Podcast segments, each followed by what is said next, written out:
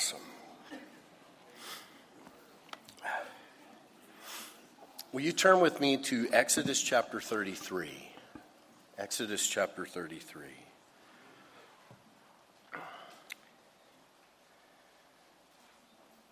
We'll be looking at verses 7 through 11 this morning.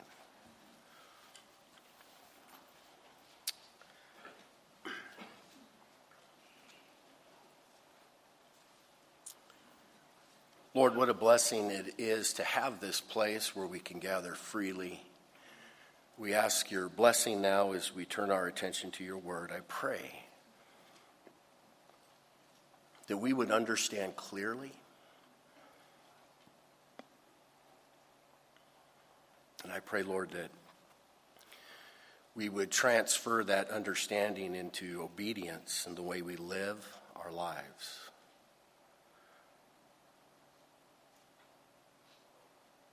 Pray your blessing upon this time in Jesus' name.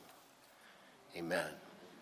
So, we are studying the life of Moses here on Sunday mornings. We're following his life, his story from his birth to growing up in Egypt, to the mistake he made in Egypt, to his 40 years of isolation in the wilderness, to the burning bush experience, to Moses going back and leading the people out of Egypt, leading them to the foot of Mount Sinai on their way to the promised land.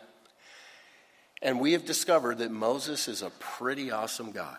And there are many wonderful things to appreciate about Moses his courage, his leadership skills, his obedience, his faith, his incredible patience and humility with people. Much to admire, but there's something about Moses that we should appreciate the most and desire the most for our own lives.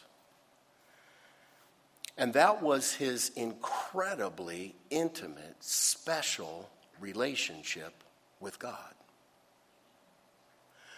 Moses had a relationship with God that was utterly unique in his day.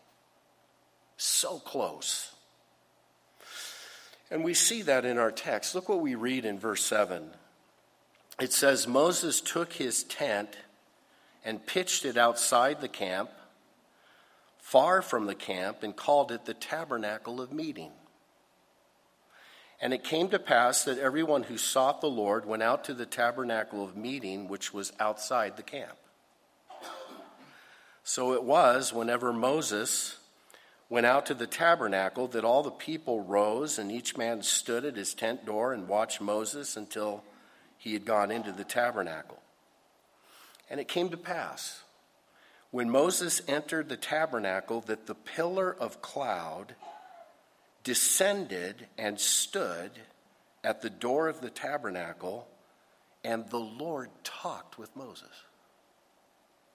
All the people saw the pillar of cloud standing at the tabernacle door, and all the people rose and worshiped, each man in his tent door. So the Lord spoke to Moses face to face as a man speaks to his friend. What an incredible relationship. Understand, this passage is happening at a big time crisis in the life of the children of Israel. The children of Israel have just blown it big time. We studied that last week. Moses had led them to the foot of Mount Sinai. God appeared to the people at the top of Mount Sinai, gave them the Ten Commandments. The people agreed to enter into a covenant relationship with God. Moses goes up to the top of the mountain 40 days, 40 nights, getting more instructions. And the children of Israel below grow impatient. They construct an idol in the shape of a golden calf, they worship before it. They engage in all kinds of pagan revelry. They totally blew it. God sends Moses down the mountain. He throws down the stone tablets, signifying that the covenant relationship is broken. He destroys the golden calf, there's judgment, there's punishment for all of this. There's big time trouble between Moses and the children of Israel. Things aren't good. And even worse than that, things are not good between God and the children of Israel. All the plans are on hold. The covenant has been broken. The Lord has not agreed to go forward with his people to the promised land at this point. So it's a very tense situation. And in the midst of that tense situation, characterized by sin and rebellion and judgment and all of that, Moses stands out as a man of God with a passion for God, seeking to meet with God. Verse 7 says Moses took his tent and pitched it outside the camp, far from the camp, and called it the tabernacle of meeting. So this was his private tent that he would dwell in in the midst of the camp. Moses took that tent down, hiked it outside the camp, far from the camp, pitched the camp, the tent, and called that tent the tabernacle of meeting. Now, that is not supposed to be confused with the actual tent of meeting, the tabernacle of meeting that Moses received blueprints for at the top of the mountain. That tent, that tabernacle, was to be constructed in the middle of the camp, be a courtyard, a big tent with two compartments the holy place, the Holy of Holies, all the furniture, the priests, the animal sacrifices, all of that. That hasn't been constructed yet. This tent was a private tent for Moses that he called his own private tabernacle of meeting. Moses wanted a private spot outside the hustle and bustle of camp life, away from the rebellion and sin of the camp his own place where he could meet with the Lord. There's no mention of God ever commanding him to do that. It's what he did. He wanted a spot where he would meet with God. The psalmist says, As the deer pants for the water brooks, so pants my soul for you. O God. My soul thirsts for God, for the living God. When shall I come and appear before God? Moses had that passion. He thirsted for God. The psalmist says, My soul longs, my heart and my flesh cry out for the living God. That was Moses' heart. He was a seeker of the Lord. And he makes this whole thing happen where he can seek the Lord. And the Bible says that that passion, that seeking, is rewarded. In Jeremiah chapter 29, it says, For I know the thoughts that I think toward you, says the Lord, thoughts of peace and not of evil, to give you a future and a hope. Then you will call upon me and go and pray to me, and I will listen to you, and you will seek me and find me when you search for me with all your heart. Jesus said in the Sermon on the Mount Ask and it will be given, seek and find, knock and it will be open. Everyone who asks receives, and he who seeks finds, and to him who knocks, it will be open. If you seek God with a passion, you'll be rewarded. Moses was rewarded. How so? That beautiful relationship with God. Verse 9, it says, when Moses would enter the tabernacle, picture this in your mind, the pillar of cloud descended and stood at the door, and the Lord talked with Moses. The presence of God would come down right before that tent door. Moses is inside, and it says the Lord would talk with him. Verse 11 says the Lord spoke to Moses face to face. as a man speaks with his friend. Now, this does not mean that Moses saw the face of God. In fact, later on in this chapter, God will tell Moses, No one can see my face and live. This is a Hebrew idiom, this is an expression suggesting complete openness and intimacy. God and Moses talked. Free, open communication between Moses and the Lord. We can only speculate as to what they spoke about. But no doubt they spoke about a lot of things. We do know one thing that Moses spoke to the Lord about inside that tent. He interceded for his people. He interceded for the children of Israel, and because of that intercession, the Lord would give the children of Israel a second chance and they would go forward. This beautiful dialogue. And it says there that Moses and God essentially were friends. Friends. Enjoying one another's company. Moses enjoying the company of God, and God enjoying the company of Moses. Moses enjoying an intimate friendship with God. And you know, really, if you think about friendship, that really, the best, when you think of friendship, at least when I do, I, I think of enjoying. You know, when you go out to coffee with a good friend, did you do it for the coffee? No, you went to hang out with your buddy. We go out to eat with good friends.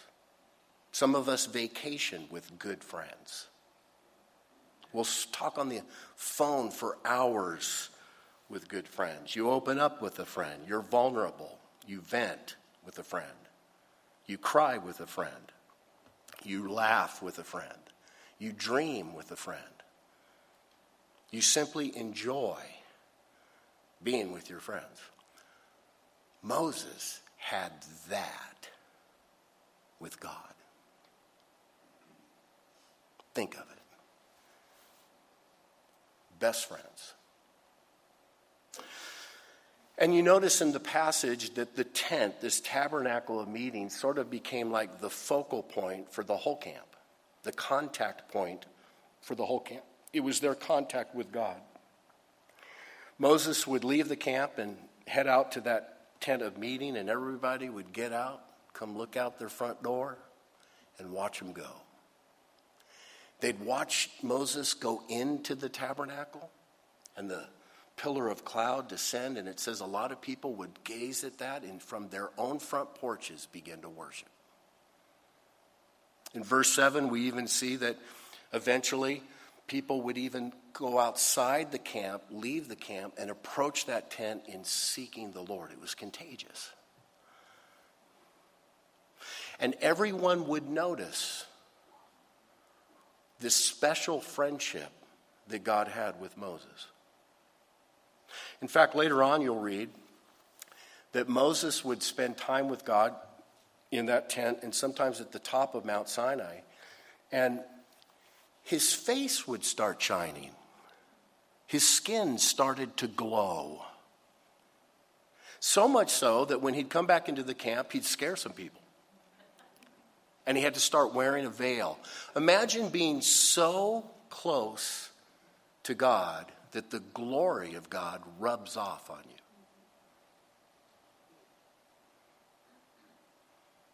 How everyone would notice, and how beautiful that was. That's what Moses had. And understand that very few people had that kind of relationship with God in the Old Testament. There are a few. Abraham was called a friend of God. David, David, the Lord called David the man after my own heart. Boy, wouldn't you love to have a title like that? A man after God's own heart. I think Daniel and Joseph and others in the Old Testament had that. But even among them, that relationship that Moses had with God is utterly unique. But that brings me to an amazing truth that I want you to understand this morning. That which was unique in the Old Testament is meant to be the common, normal, everyday experience for all of God's people in the New Testament. Did you know that? In other words, every Christian in the New Testament gets to enjoy a relationship with the Lord just like Moses had in the Old Testament.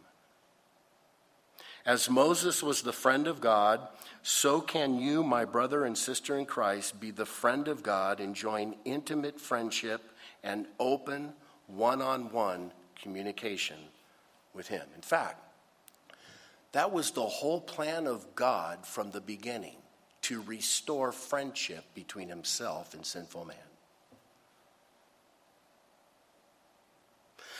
Back in the Garden of Eden, God created us, put us in that garden. We had friendship with God. We had relationship with God. The Bible says that God would walk with Adam and Eve in the garden in the coolness of the day. They walked together. But sin blew it. Adam made a bad choice. He sinned against the Lord. Sin brought death.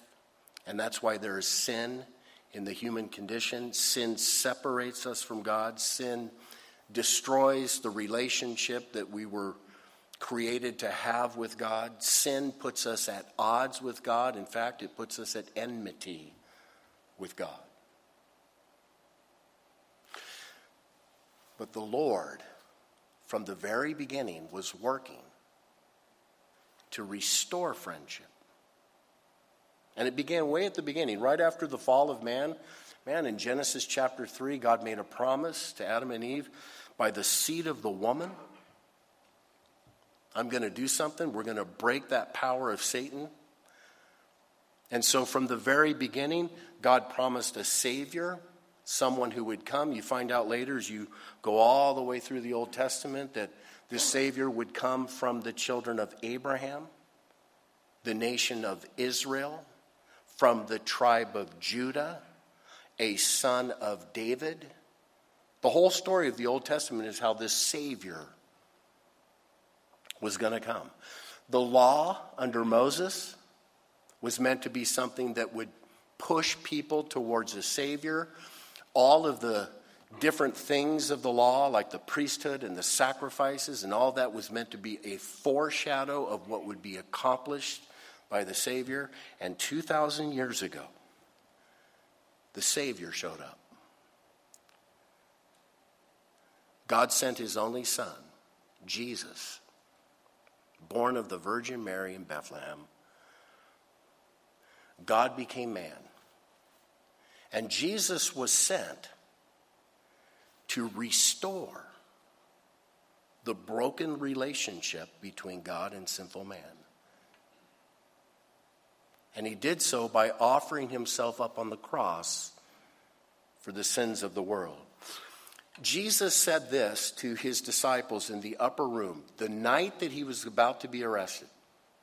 He spoke these words to his disciples Greater love has no one than this, than to lay one's life down for his friends. He went on to tell his disciples in the upper room No longer do I call you servants, for a servant does not know what his master is doing. Instead, I have called you friends. For all the things that I heard from my Father, I have made known to you. I've come to make you friends. I've come to bring you intimate relationship with God. And he did lay down his life. Bible says he came to pay the price for the sins of the world. In God's plan, if a perfect, sinless, innocent substitute were willing to die in place of sinners, pay the price for sinners, God would take that sacrifice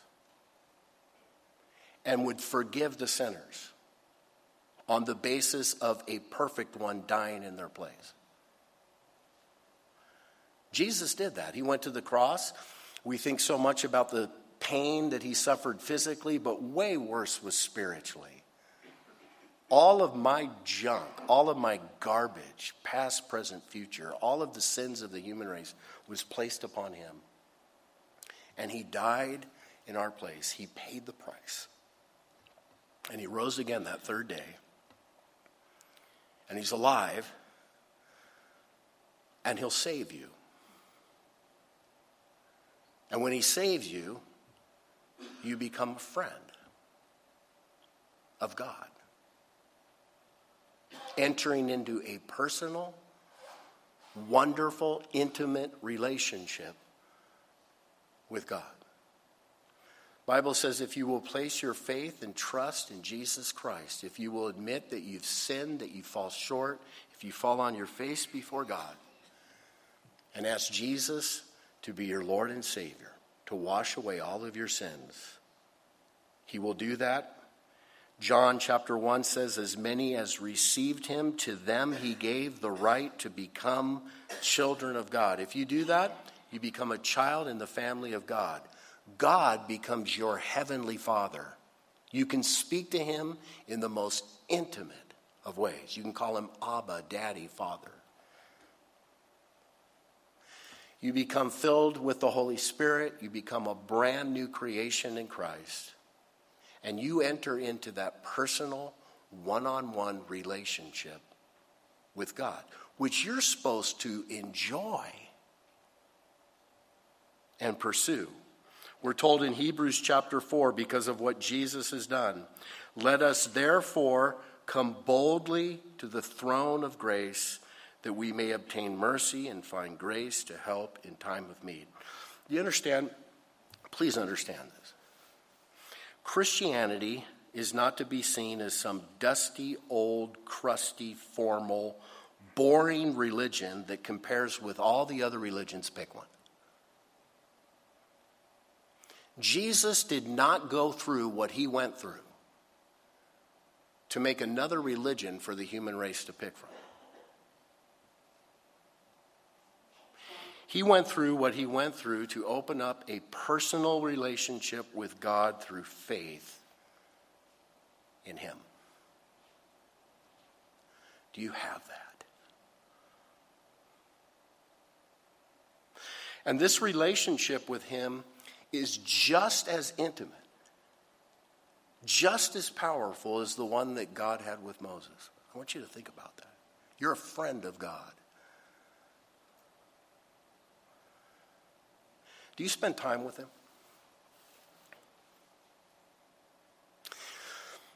You know, if you've been around church long, um, you'll hear about this discipline that we Christians call the quiet time.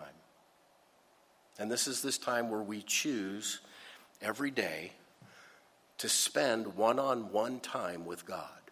You and God, one on one.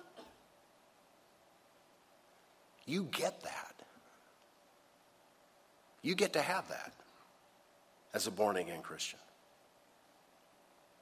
I would say, you know, every morning, set aside 30 minutes to spend time with God. It'll change your whole life. You're going to need a place. You're going to need your own personal tabernacle of meeting. Moses had his tabernacle of meeting. When you study the life of Jesus, you find out that he would get up early in the morning and go off onto a hillside and spend time with the Father. But you need your place. Maybe it's a chair on the back porch. Maybe it's your office. Maybe it's a chair there in the bedroom. And you meet with the Lord. You know, I heard of a very busy, successful Christian executive businessman. And he had a habit. he would get up super early in the morning and he would arrive at his office an hour before anyone else. And he'd go into his executive office, shut the door, turn off the phone. Now, he didn't get there early to get a head start on the business for the day. He would get there an hour early every day to open his Bible and to pray and to turn that secular executive business office into a, into a private devotional center. He met with the Lord.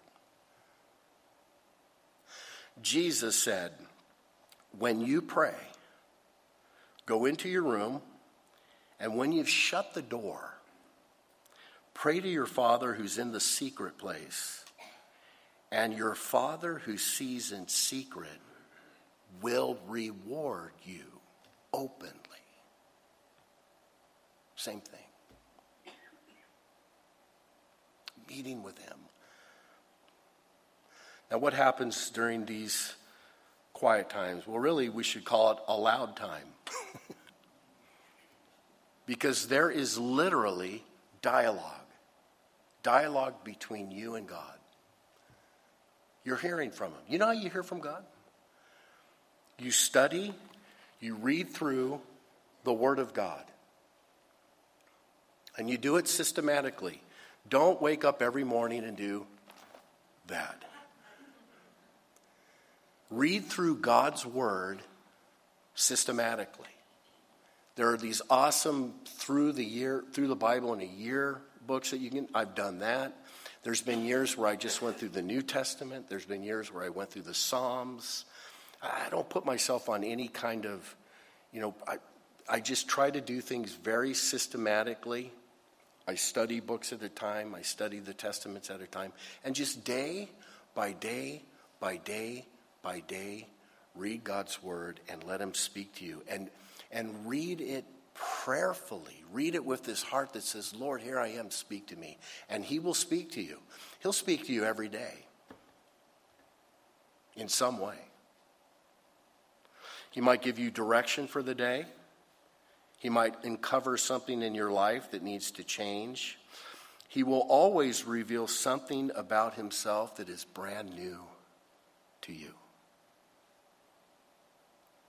There's always something that he's wanting to show and tell you. He'll meet with you. So you hear from him and then you talk to him in your prayer life. Now, please don't let prayer be a presentation of your shopping list to God. No, as you're going through the Bible and the whole thing is a time of prayer. You're hearing in the word, you're thinking, and you're praying, and you, you pray for loved ones from time to time. You, you pray for different things that are happening in your life. You bring it all up before the Lord. Spend time with Him. Don't make it become a religious exercise, some mechanical sort of thing that you check off your list every morning you get to meet with God. You get to. You get to enjoy God as a friend. I would encourage you to make that a discipline in your life. In fact, I will go this far. I will say that is the secret to spiritual vitality and health in the life of every single Christian. In fact, that's where the glow will come from in your life. Now, you leave those prayer closet, you probably won't have to put a veil on your face. You're not going to shine like Moses did, but I guarantee you this your life will shine. God, people will see God all over your life. You will make an influence. You will be filled with strength to face the days of troubles. You will be filled with the joy of the Lord. You'll be filled with His peace. You'll be filled with faith and confidence in His presence. You'll be filled with wisdom. You'll be filled with power. As you meet with Him daily, you will be reminded throughout the day, you'll be aware of His presence with you day by day, moment by moment, hour by hour, in every situation. It's the single best thing you can do to have a healthy marriage, to be a good parent, to be good friends, to be a good witness for Jesus Christ. It all flows out of that. If you haven't made that effort to do that in your life, I want to encourage you to do it. You keep that appointment with the Lord every morning. Think about what Jesus went through so that you could have it. So keep that. And nothing, nothing will replace that. You can't substitute that. You can't say, well, I'm just going to be super busy at church. I'm going to be busy at, at the soup kitchen, or I'm going to be busy on the mission field. I'm going to work hard for the Lord, and that's what I'm going to do, and that's where I'm at. No, you need that devotional time. You need that nurturing, that growth. I think often of the words that Jesus spoke to the very busy church at Ephesus with a lots of busy Christians in it. It always serves as a warning to me and I think is a warning to our church. Jesus spoke these words to that church. He says, I know your works, your labor, your patience, and that you cannot bear those who are evil.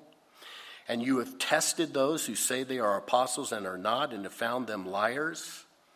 You have persevered and have patience. You've labored for my name's sake and have not become weary. That sounds like the most awesome church you could possibly attend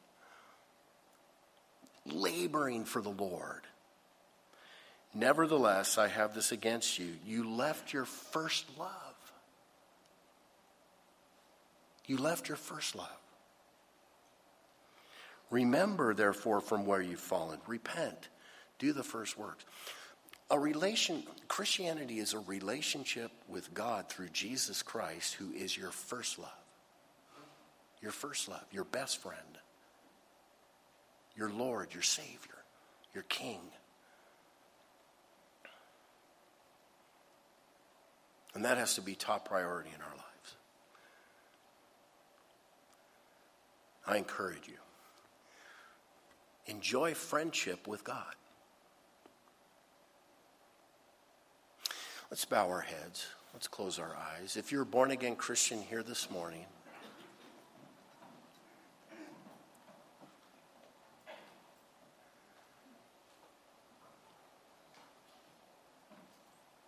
And maybe you've never uh, committed to this incredible time alone that you can have with God. I would, I would, maybe for years you've been a Christian, but you've never done it.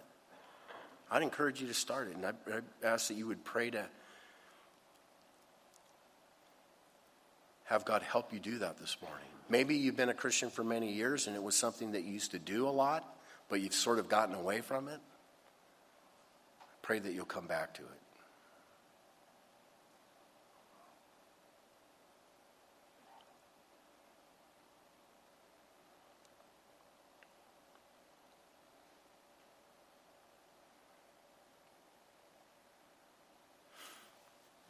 You might be here this morning or you're listening online and you never knew that you could have a personal relationship with God, a friendship with God. Maybe you always thought it, you had to be religious, you had to have some kind of religious thing going on in your life.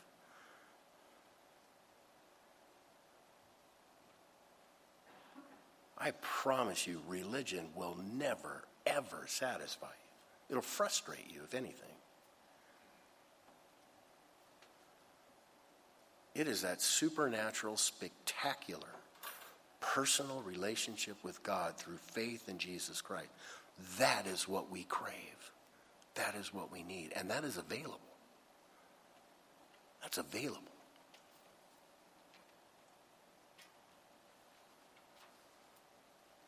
And you enter into that relationship with God through faith in Jesus. You, you come to Jesus, you place your faith and trust in Him. You admit that you need Him. You admit that your sins need to be forgiven. You thank Him for dying in your place.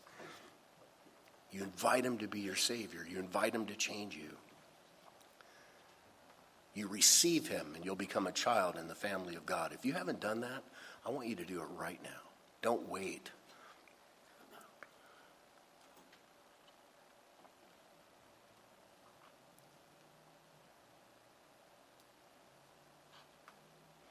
So you just cry out to God with a prayer like this in your heart. You speak to God. Say, Lord, God, I want to be friends. I want to be right with you. I want to be a child in your family. I want to be one of your people.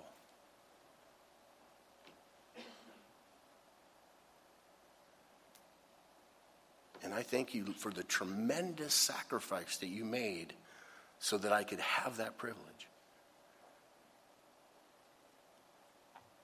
Thank you for dying on the cross for me and rising again. I admit my sinfulness, wash away all my sins. Be my Lord, my Savior. Come into my heart.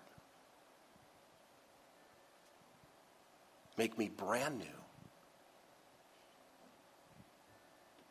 Fill me with your spirit and help me to enjoy and grow in this relationship with you now and forever.